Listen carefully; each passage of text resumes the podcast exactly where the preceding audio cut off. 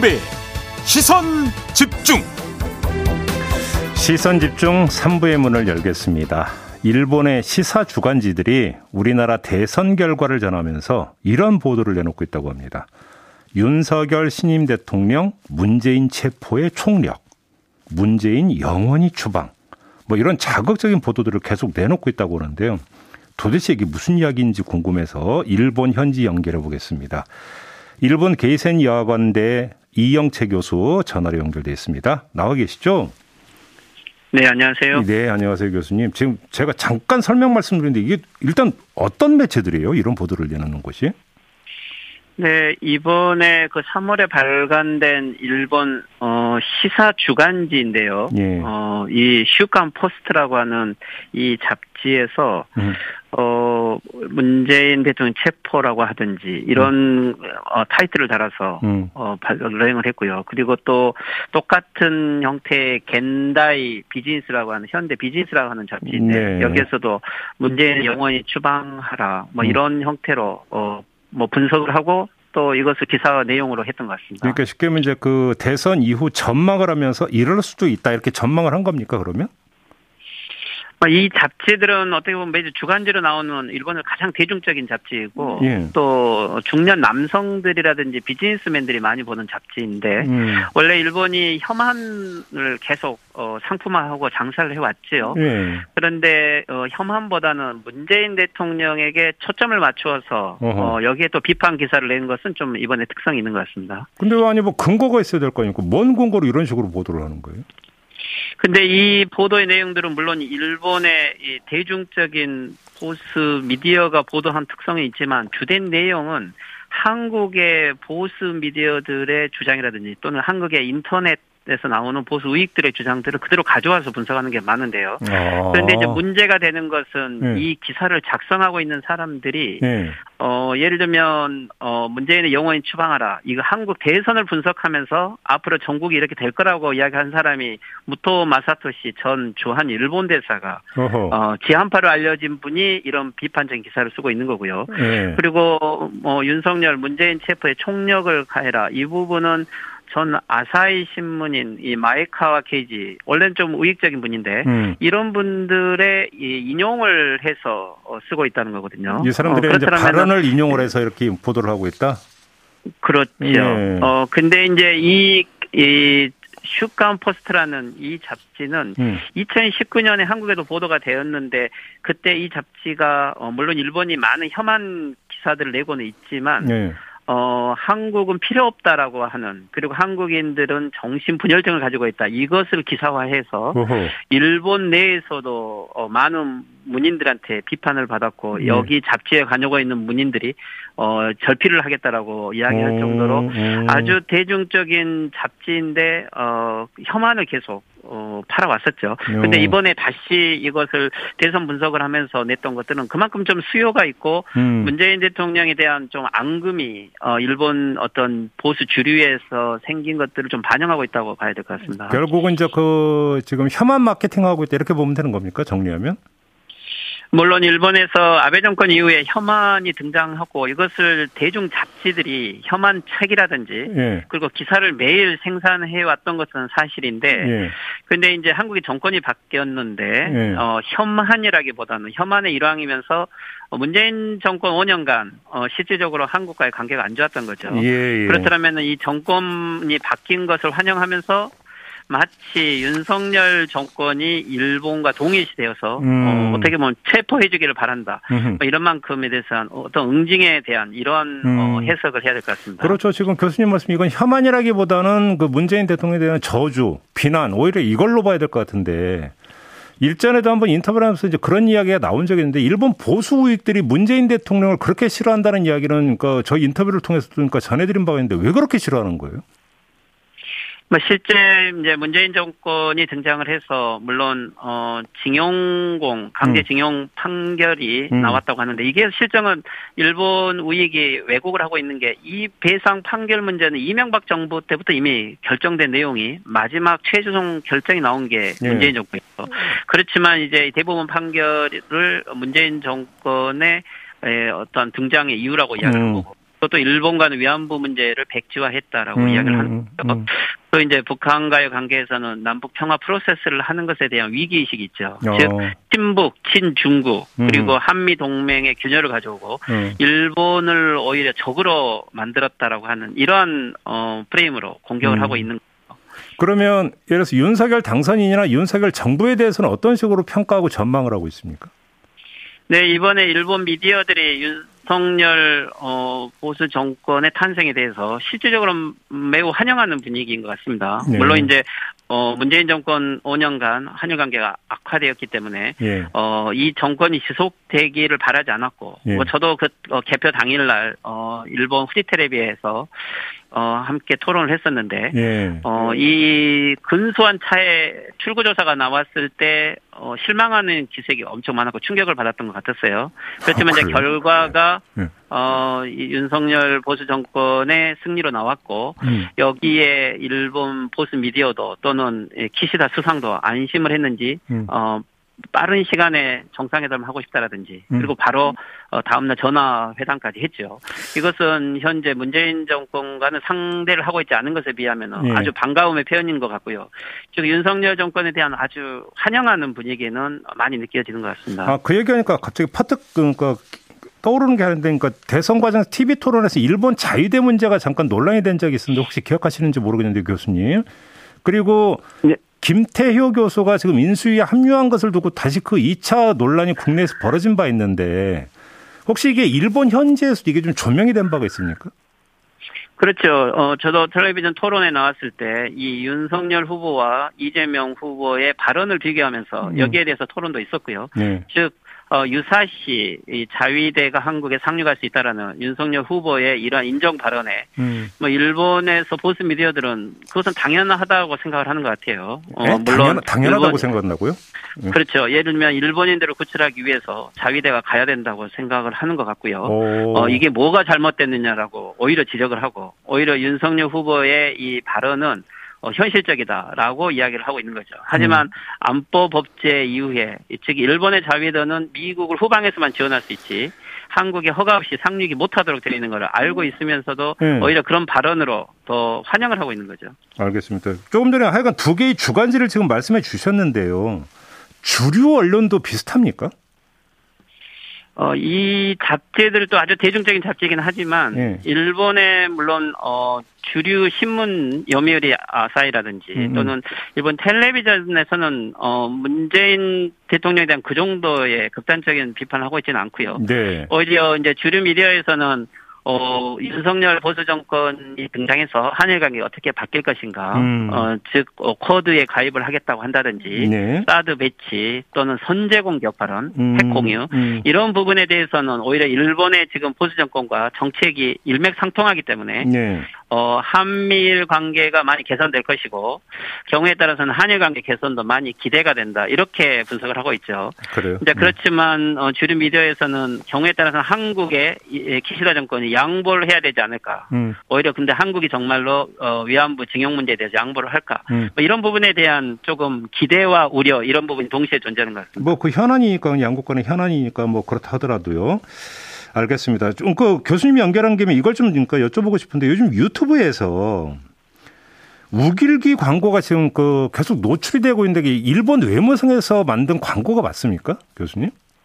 예, 맞지요. 이것은 어 2021년에 작년에 10월에 일본 외무성이 공식으로 만들었고요. 예. 어 예를 들면 우기길 문제는 한일 간에도 어, 해군 훈련과 관련돼서 어 좀 문제가 되었었고 그랬죠. 리고 많은 한국 사회가 비판을 하니까 음.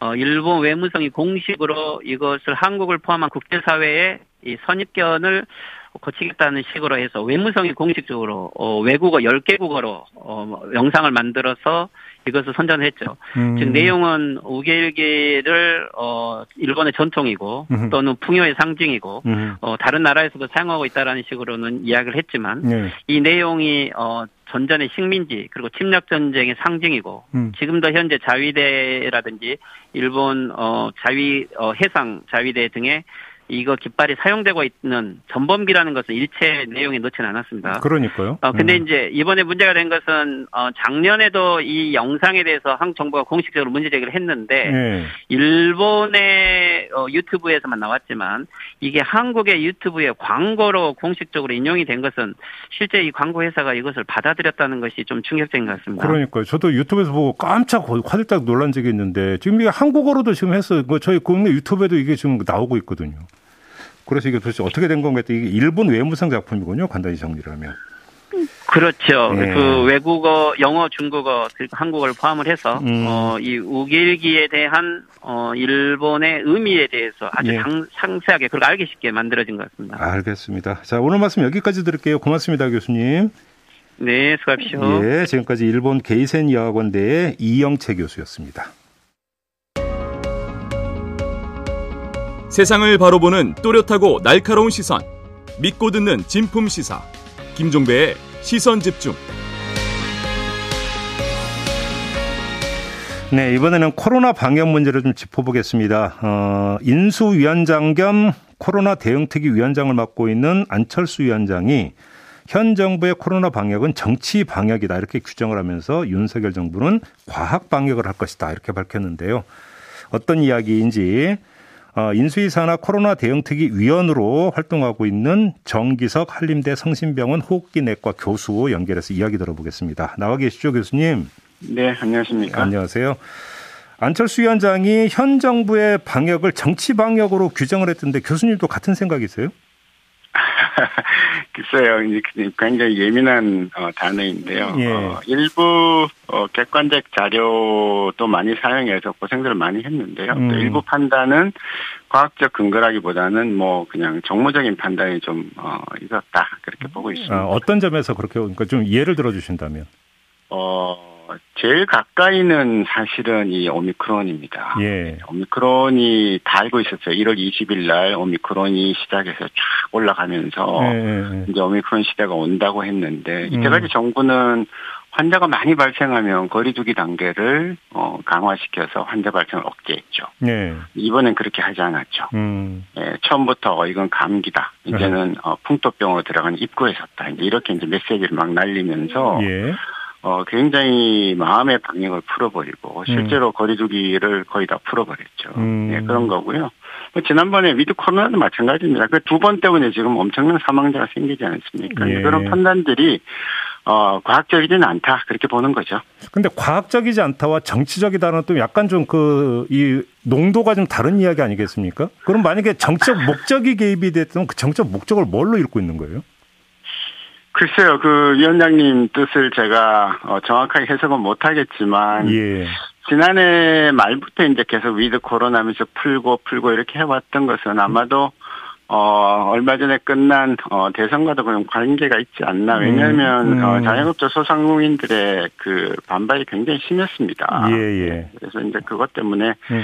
눈치를 많이 본 게 아닌가 하는 생각을 가지고 계신 것 같아요. 알겠습니다. 그러면 정치 방역이 아니게 되기 위해서는 그럼 지금이라도 사회적 거리두기를 조여야 된다라는 입장인 건가요? 그렇게 봐야 되는 겁니까? 아닙니다. 그렇지는 않습니다. 지금은 이미 엎질러진 물이고요. 시기가 지났습니다. 아. 수십만 명씩 나오면 거리두기를 해도 아무 소용이 없고요. 어허.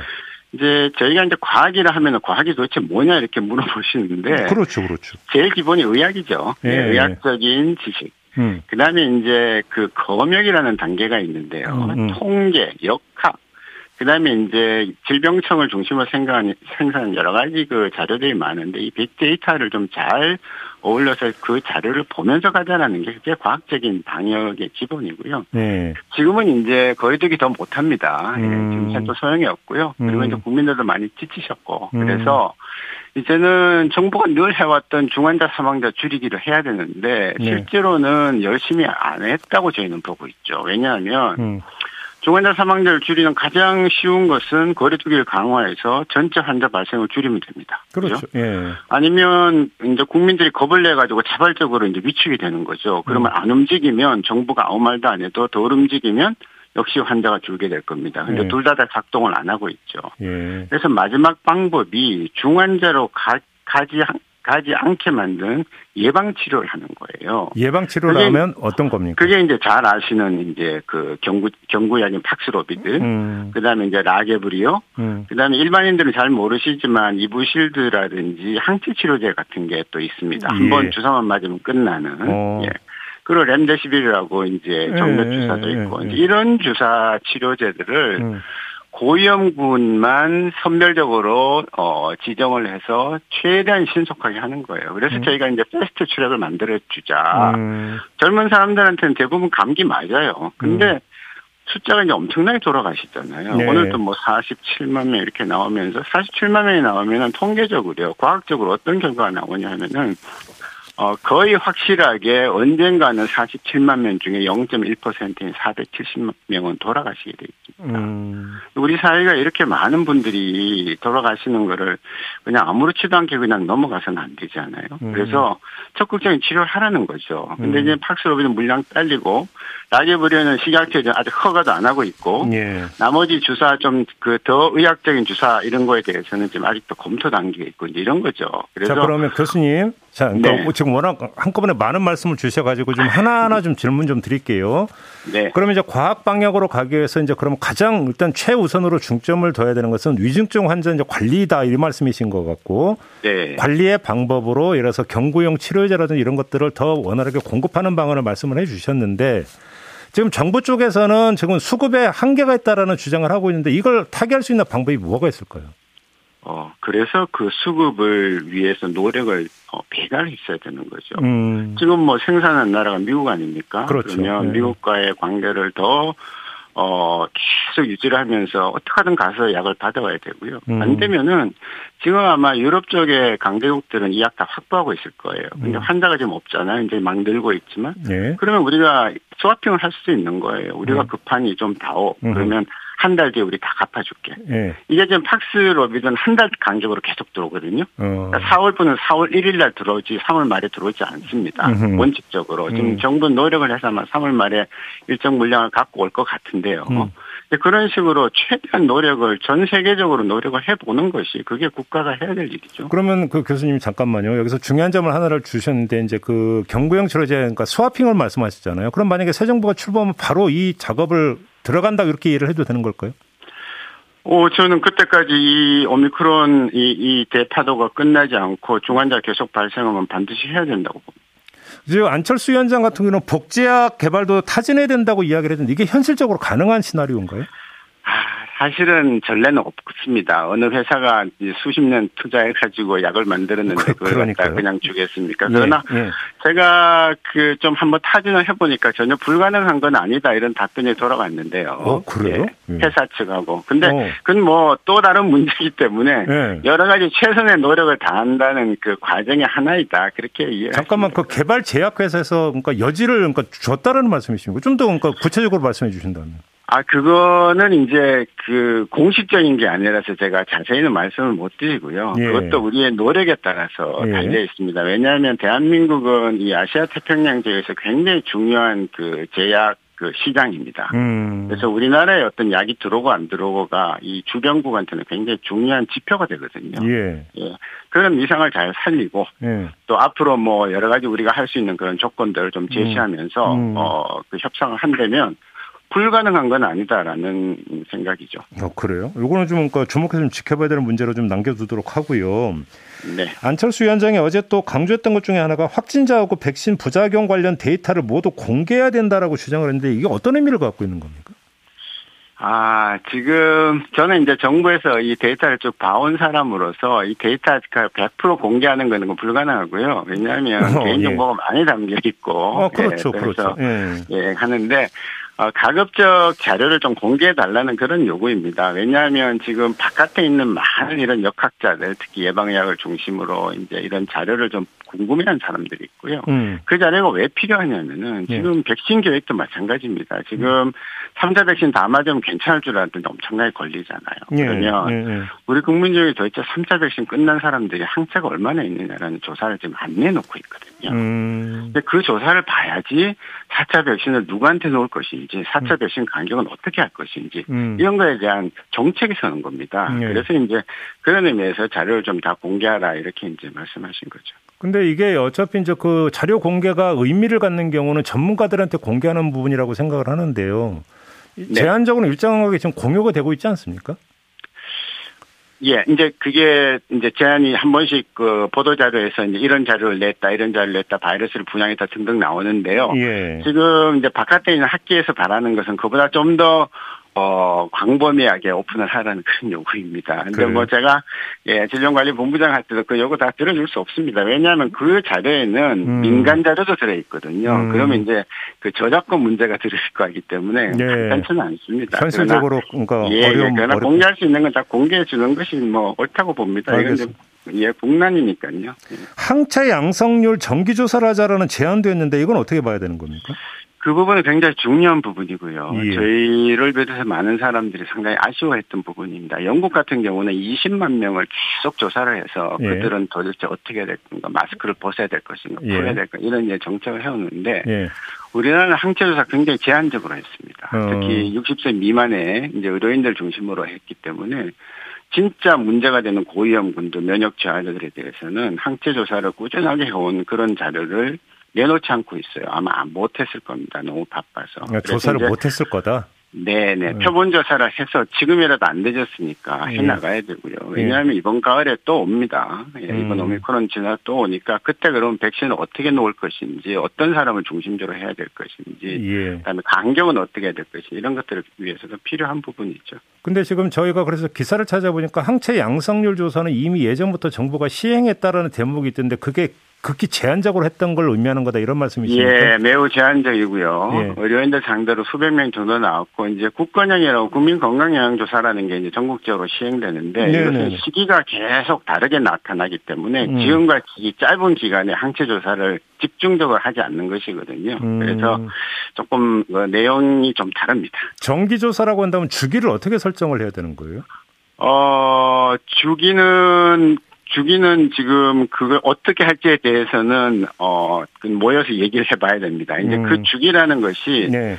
저희가 보기에는 백신 접종이 끝나고 3차 접종이든 2차 접종이 끝나고 한 2주 뒤부터 한 다음에 음. 그다음에는 어 1개월 간격 혹은 2개월 간격 네. 또 멀리는 3개월 간격 이런 식으로 하면은 항체가 쭉 떨어지는 모양이 나오거든요. 알겠습니다. 그래서 자주 못하면 이제 예, 조금 더 추정하는 그런 그래프를 적용하면은 또 할 수도 있고. 그렇습니다. 그럼 교수님 좀 정리 삼아서 좀 질문 드리고 싶은 게요. 예를 들어서 인수위 단계에서 현 정부하고 협조해서 같이 시행을 하든 아니면 새 정부 출범 후에 최우선으로 시행을 하든 지금 가장 시급한 걸로 꼽고 있는 게 어떤 겁니까? 중환자 줄이는 겁니다. 그렇다. 예. 지금 이 그냥 가면요. 예. 안 그러지면 의료 현장이 굉장히 힘드는데 음. 예, 입원 못 하고요. 일반 코로나 비코로나 환자들이 지금도 벌써 음. 많은 사망이 생기고 있잖아요. 예. 간접적인 영향이라고 볼 수 없습니다. 볼 그러면 없습니다. 중환자 줄이는 게 어차피 사회적 거리두기를 다시 조이는 건 불가능하다고 아까 말씀하셨으니까 결국은 사후적으로 치료제를 얼마나 원활히 수급하느냐 이게 관건이다 이렇게 이해를 하면 되는 겁니까? 바로 그겁니다. 그래요. 알겠습니다. 혹시 그 특위에서 손실 보상 문제도 좀 집중 논의를 했었습니까? 아, 그거 오늘 이제 본격적인 1차 회의 합니다. 예, 아. 손실 보상 문제. 예, 제일 중요한 것은 대출 만기 연장이 지금 시급하니까 그것부터 예. 이제 먼저 해결을 보고요. 예. 그다음에 이제 뭐 각 부처에서 나와서 오늘 설명하도록 되어 있습니다. 아, 그럼 아직까지는 부처 설명은 아직은 못 들었던 거죠? 예, 요번에 이제 지난 화요일 날 처음 한 거니까요. 예. 아, 월요일 날 처음 시작한 거니까 이제 오늘 하는 거죠. 오늘 하고 내일은 또 보건 의료 어, 관계 2차 회의 또 하고 이제 그렇게 쭉 해 나갑니다. 그러면 아무튼 좀그큰 틀에서 인수위의 기조는 지금 그 소급을 해서 모든 손실을 보상해 준다. 이 방향을 잡고 있다고 이해를 해도 되겠습니까, 교수님? 아, 그 부분은 제가 직접 다루는 부분이 아니라서 정확하게 말씀드리긴 좀 어렵습니다. 아, 최대한 그... 보상이 만족스럽도록 하겠다는 그런 큰 원칙 외에는 음. 어, 더 세부적으로 지금 결정난 부분은 없는 걸로. 일단 그거는 또 그다음에 이제 오늘부터 이제 그 관련 정보부처 일단 좀 그 보고를 들어봐야 또 판단할 수 있는 문제다 이런 거겠네요. 그러면. 네, 그렇습니다. 알겠습니다. 교수님 말씀 여기까지 드릴게요. 고맙습니다. 네, 감사합니다. 네, 지금까지 정기석 대통령직 인수위원회 코로나 대응특위 위원이었습니다. 네, 코로나 백신 3차 접종이 진행이 되고 있습니다. 불법 체류 중인 외국인 분들도 이 백신 접종을 하시면 범칙금 면제 등의 조치를 받으실 수 있다고 하니까 꼭 참고하셔서 백신 접종 하시기 부탁드리고요. 김종배의 시선 집중 본방은 이렇게 마무리하고요. 저는 유튜브에서 연장 방송으로 이어가도록 하겠습니다. 고맙습니다.